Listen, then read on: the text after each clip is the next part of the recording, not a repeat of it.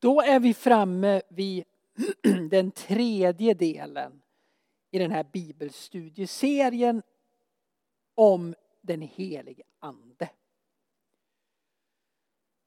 Och jag vill läsa ett ord ifrån Johannes evangeliets sjunde kapitel och från vers 37 som inledning. På högtidens sista och största dag ställde sig Jesus och ropade. Är någon törstig så kom till mig och drick. Den som tror på mig, ur hans inre ska flyta strömmar av levande vatten som skriften säger. Detta sa han om anden som de som trodde på honom skulle få.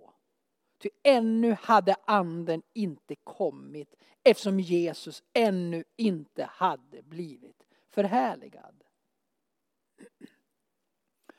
Jag var i det senaste studiet inne på att när vi talar om anden så råder en hel del begreppsförvirring. Är det en kraft? Är det en person? Och jag tror att detta har att göra med att vi rör oss vid italienska.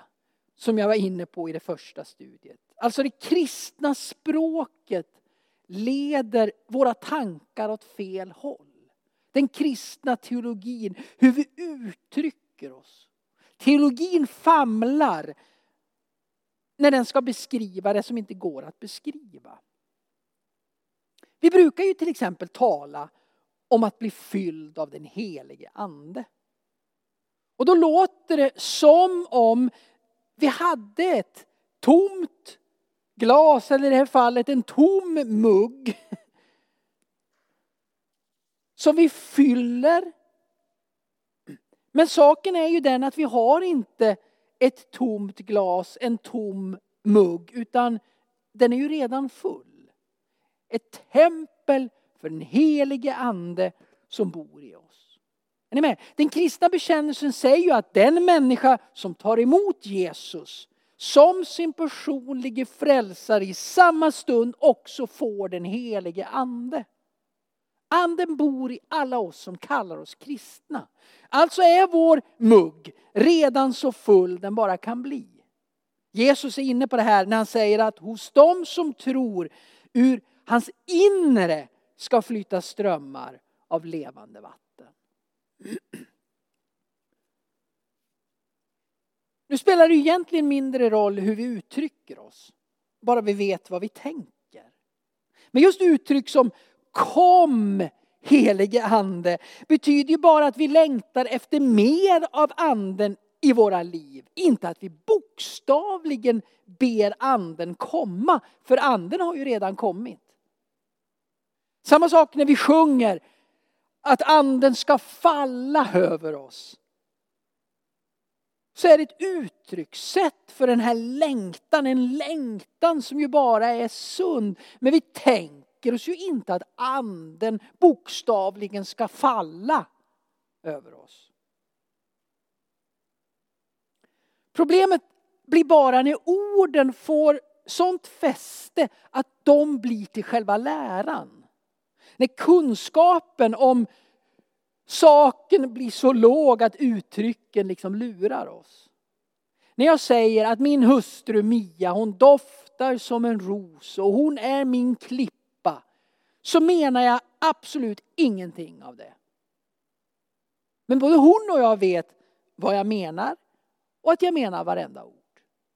Ofta lurar oss ord som vi säger och sjunger. I andens fall väldigt ofta vad vi sjunger.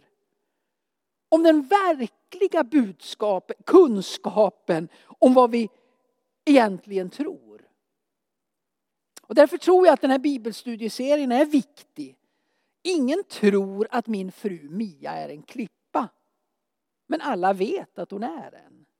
Och alla dessa påståenden, alla dessa sånger, alla dessa böner om att vi ska få mer av anden, att anden ska falla, att anden ska komma. Alla dessa påståenden, sånger och böner, de stämmer ju naturligtvis även om de bokstavligen inte stämmer. Min poäng är ju den här att anden, denna person, flyttar in i den människa som tar emot Jesus. Och då flyttar anden inte in till 20 procent. Utan med hela sin fullhet. Som om anden bara bodde hos den människan. Som om anden enbart bodde hos den människan. Anden bor där fullt ut. Så med denna förståelse, med denna förförståelse kan vi läsa Jesu ord. Den som tror på mig, ur hans inre ska flytta strömmar av levande vatten. Ur hans inre. Och här gäller det att ha riktningen klar för sig. Inte utifrån och in, utan inifrån och ut. Anden ska inte komma utifrån, in i oss, utan anden bor redan i oss. Men frågan handlar inte om att bli mer fylld av helig ande, utan att låta den ande som redan bor i oss verka. Så blir det en utgående kraft. Den helige andes ledning blir till hjälp för andra. Och det var som förkunnaren Frank Mangs uttryckte sig. Att vara kristen är att ha källan inmonterad. En källa inmonterad i våra liv.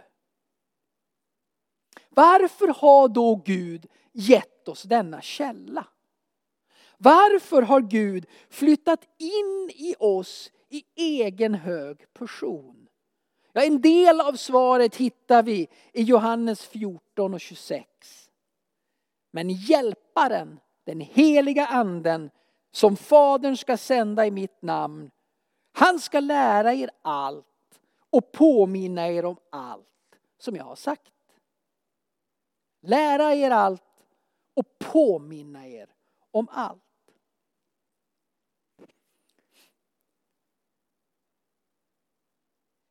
År 2010 så, så gjorde den nypensionerade amerikanska psykologen John Philly ett experiment med sin hund.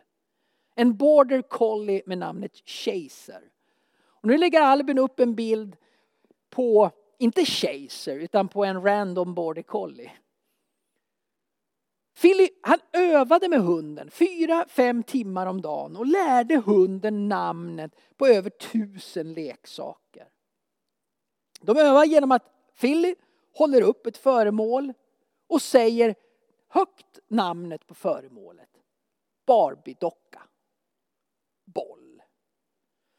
Och så småningom satte sig psykologen med hunden i ett rum och så placerade han de här över tusen leksakerna i ett annat rum och så sa han Barbie-docka. Hunden pilar iväg, kommer tillbaks med en Barbie-docka. Boll, hunden pilar iväg, kommer tillbaks med en boll. Ja, ni fattar. Hunden lyckas då memorera alla 1022 leksakernas namn. Och så kunde han hämta dem alla i den ordning som Philly sa oväntat ofta tänker vi kristna om oss själva som Phyllis Border Collie. Att vi ska lära oss en massa som kristna. Lära oss beteendemönster. Att det kristna livet blir som en hemläxa. Att vi ska kunna pricka av de kristna dygderna i rätt ordning. Det är som om kristendomen vore ett system som vi ska lära oss. Men som jag har sagt så många gånger för här i BK, de första kristna kallade sig själva för lärjungar, inte kristna. Ordet kristen, det förekommer tre gånger i hela nya testamentet. De såg sig själva som lärjungar, för lärjungaskapet speglade mycket bättre de första kristnas självförståelse. För lärjunge det är man i relation till en mästare, inte till en lära. Följ mig, hade Jesus sagt när han kallade dem. Inte följ den här boken, eller de här reglerna, eller någonting annat, utan följ mig. En lärjunge ser upp till sin mästare, vill likna denne. Och det kristna lärjungaskapets mål är Kristus likhet. Det är bara så som du kan bli den du är skapad för att vara. Men saken är den att vi kan aldrig någonsin efterlikna Jesus i egen kraft. Det kan inte göras genom moralisk härmning. Hur mycket jag än tar i, hur mycket jag än försöker. Och jag har så många vänner som, som sprängt sig själva i försöken att leva som en god lärjunge.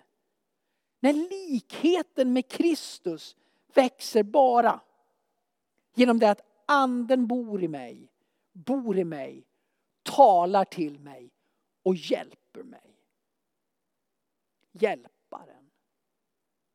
Vad gör då anden? Vad hjälper anden mig med? Det första exemplet hittar vi i Johannes 3 och 1. Bland fariseerna fanns en man som hette Nikodemus och som var medlem av judarnas råd. Han kom till Jesus en natt och sa, Rabbi, vi vet att det är från Gud du har kommit som lärare. Ingen kan göra sådana tecken som du utan att Gud är med honom.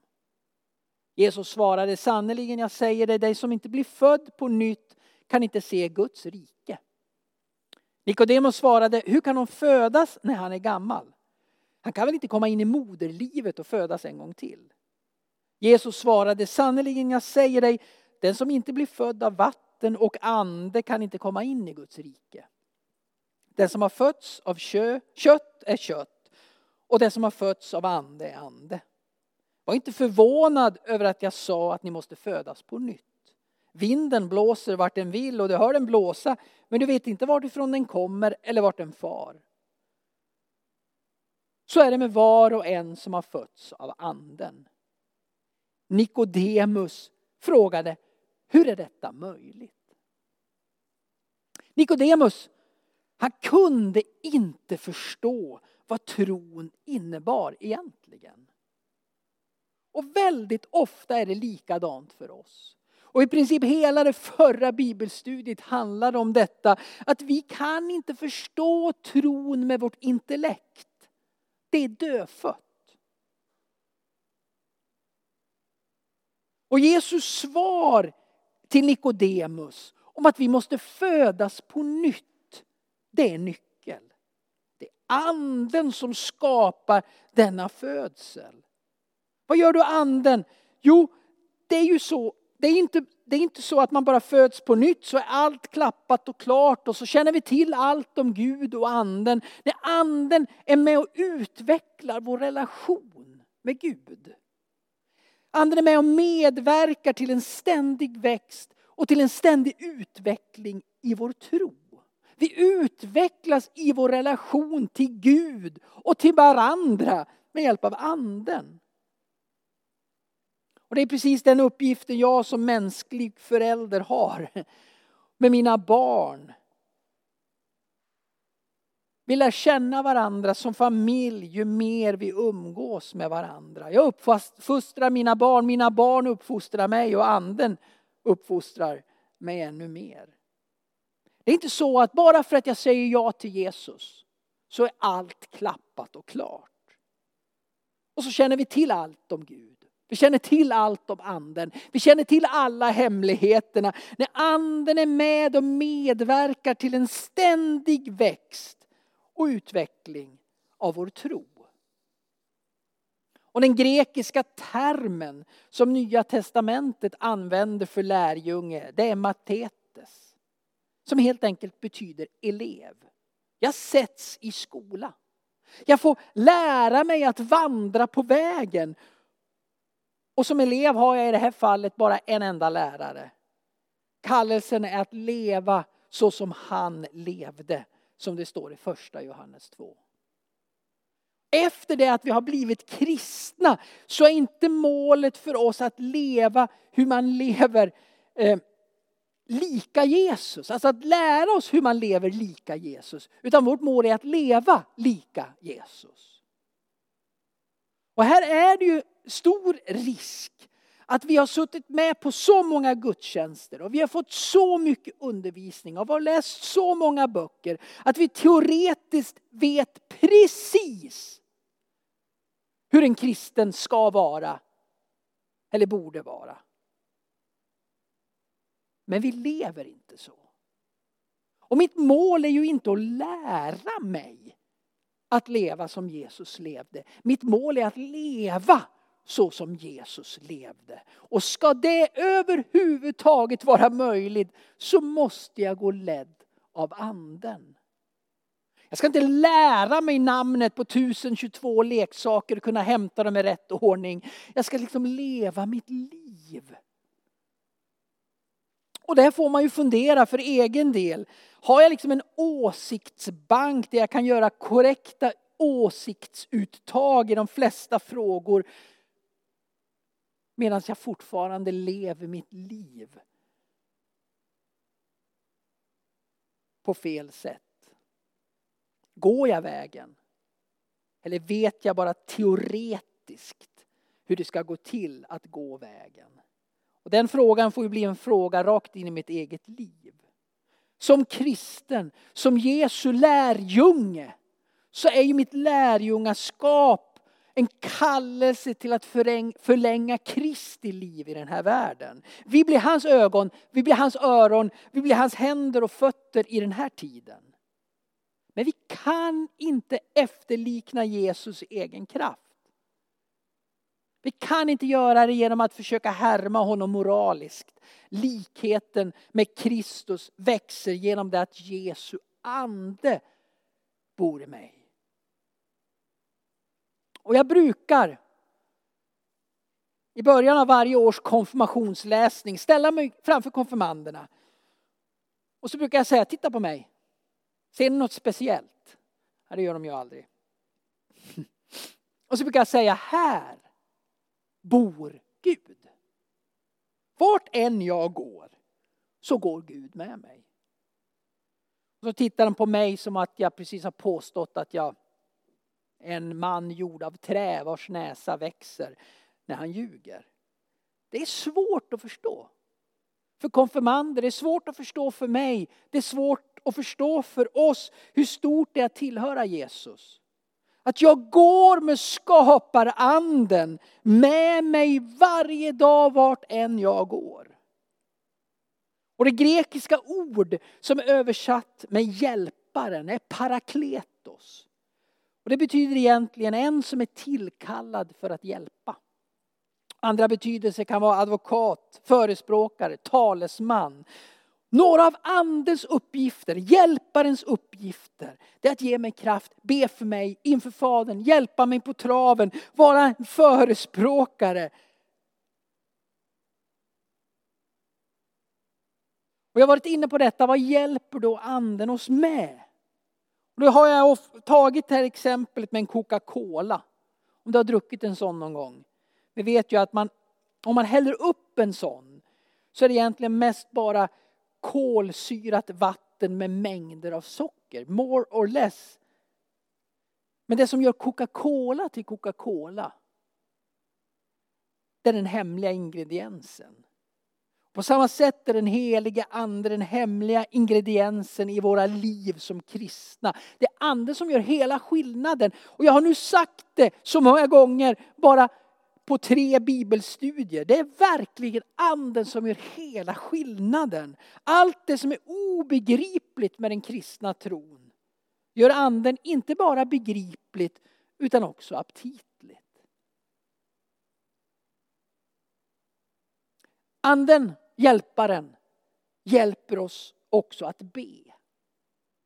I Romarbrevet 8 och 26. På samma sätt är det när anden stöder oss i vår svaghet. Vi vet ju inte hur vår bön egentligen bör vara. Men anden vädjar för oss med rop utan ord. Den heliga ande hjälper oss att be. Och egentligen är kanske bönen omöjlig utan anden. Och anden gör det möjligt för oss att be, gör det möjligt för, att, för oss att läsa och förstå vår bibel. Och allt handlar egentligen om att få en förståelse för vad tron innebär i en relation med Gud. En ständigt pågående relation med Gud där ordet får öppna sig. När jag får be att ordet får öppna sig. Och där ordet öppnar sig, när jag får be att ordet ska öppna sig. Och så, och så får det liksom vara ett, någonting som ständigt pågår. För anden gör det möjligt för mig att förstå Bibeln. Eller egentligen handlar det kanske om att få en förståelse för vad tron innebär. Och det ställe där vi tydligast får fatt på vad tron innebär, ja det är vår bibel. Och det är liksom en Nikodemus. Ett sökande. Och är det ett sökande utan andens hjälp så kommer jag ingenstans. Jag förstår ingenting. Hur är det möjligt? Hur kan det vara möjligt att födas på nytt som vuxen? Hur kan det vara möjligt att människor blir friska när jag ber för dem? Hur kan det vara möjligt att någon pratar med profetiska ord? Hur kan det vara Jag förstår ingenting utan anden. Men med hjälp av anden så kan jag förstå det som inte går att förstå. Efesierbrevet 1 och 17. Jag ber att, vårt, att vår Herre Jesu Kristi Gud, härlighetens fader, ska ge er en vishet, vishetens och uppenbarelsens ande som låter er få kunskap om honom. Må han ge ert inre öga ljus. Så att ni kan se vilket hopp han har kallat oss till, vilket rikt och härligt arv han ger oss bland de heliga. Men det allra viktigaste anden gör, det är att peka på Jesus. Att påminna oss om det Jesus sagt. Och kanske ofta i de situationer när vi behöver bli påminna om vad Jesus har sagt. För den helige ande ger oss mer Jesus. Andens huvudsakliga uppgift det är att blända oss människor.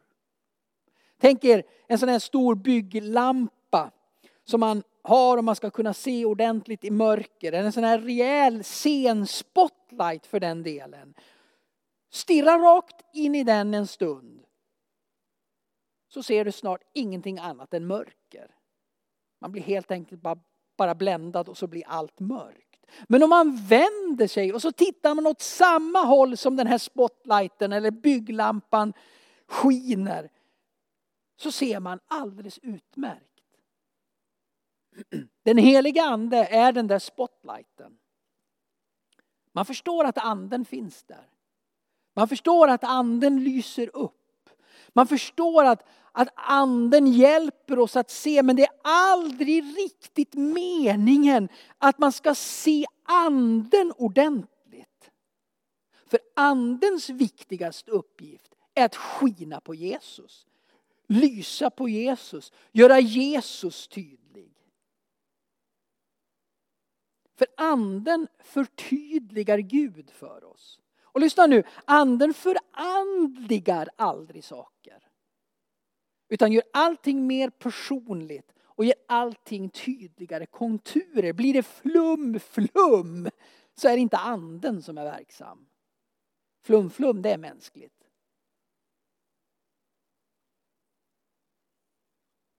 Och jag tror att det är ett sätt att förstå att det är anden, att veta att det är anden. Att det som vi tidigare bara såg lite suddigt i vår tro helt plötsligt får tydliga, klara konturer.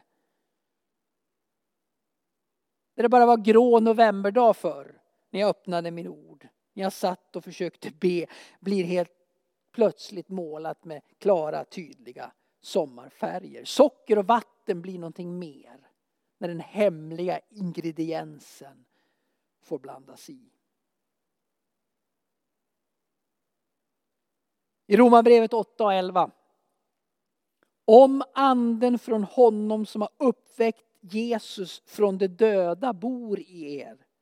Då ska han som har uppväckt Kristus från de döda göra också era dödliga kroppar levande genom att hans ande bor i er. Paulus säger om anden som uppväckte Jesus från de döda bor i er. Då ska han som har uppväckt Kristus från de döda göra också era dödliga kroppar levande genom att hans ande bor i er. Vad, vad säger Paulus? Jo, Paulus säger att en naturlig biverkan av att Guds ande bor i oss är att döden inte längre har makt över oss. Vi kommer att leva ett evigt.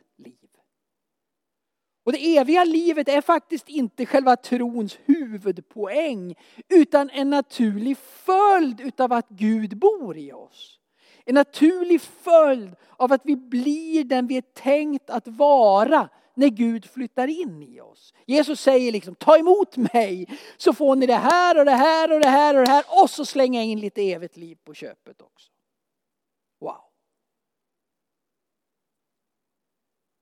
Och det finns ett enkelt sätt att veta skillnaden mellan en död Gud och en levande Gud. Och det är att en levande Gud kan överraska oss. För om tron bara var, ja det är klart att det finns ett Gud och så finns det det här och så blir det så här och så finns det liksom ett tydligt mönster. Jag vet hur livet kommer att vara, jag vet hur allting hänger ihop. Nej, anden överraskar oss. När vi tror att vi förstår så förstår vi att vi inte förstår eller vi förstår ännu mer än vad vi trodde att vi förstod. Alltså, anden överraskar oss ständigt. Och det som kanske är en ganska trist tro blir en så rik tro när jag låter anden överraska mig.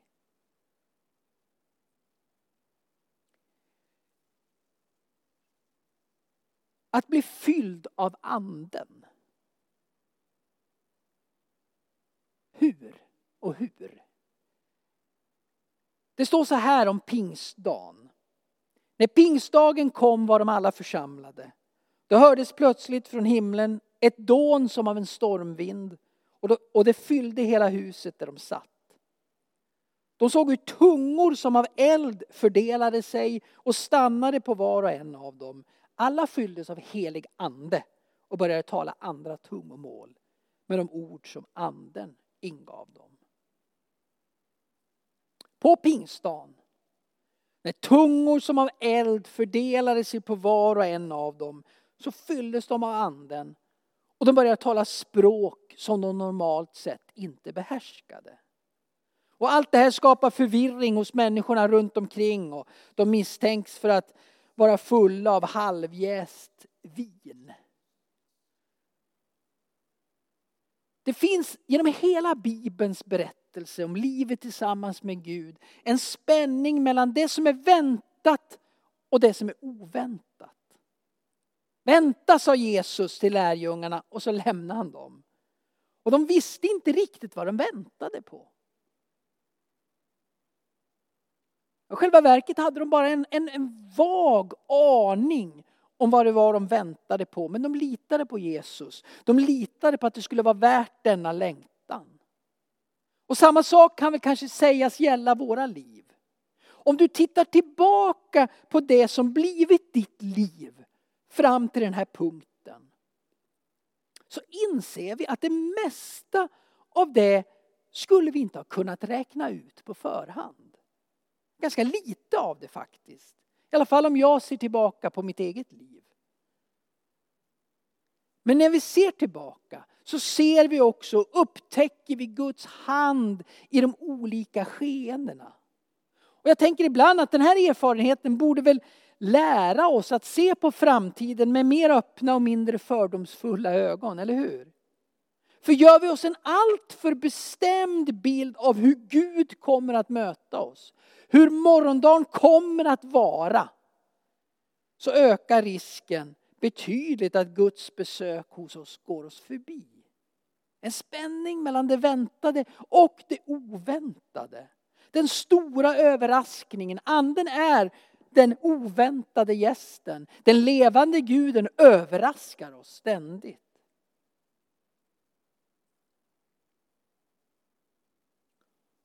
Och överhuvudtaget så verkar rutin och ja men så har vi alltid gjort förr vara långt ifrån Guds tänk, sätt att tänka.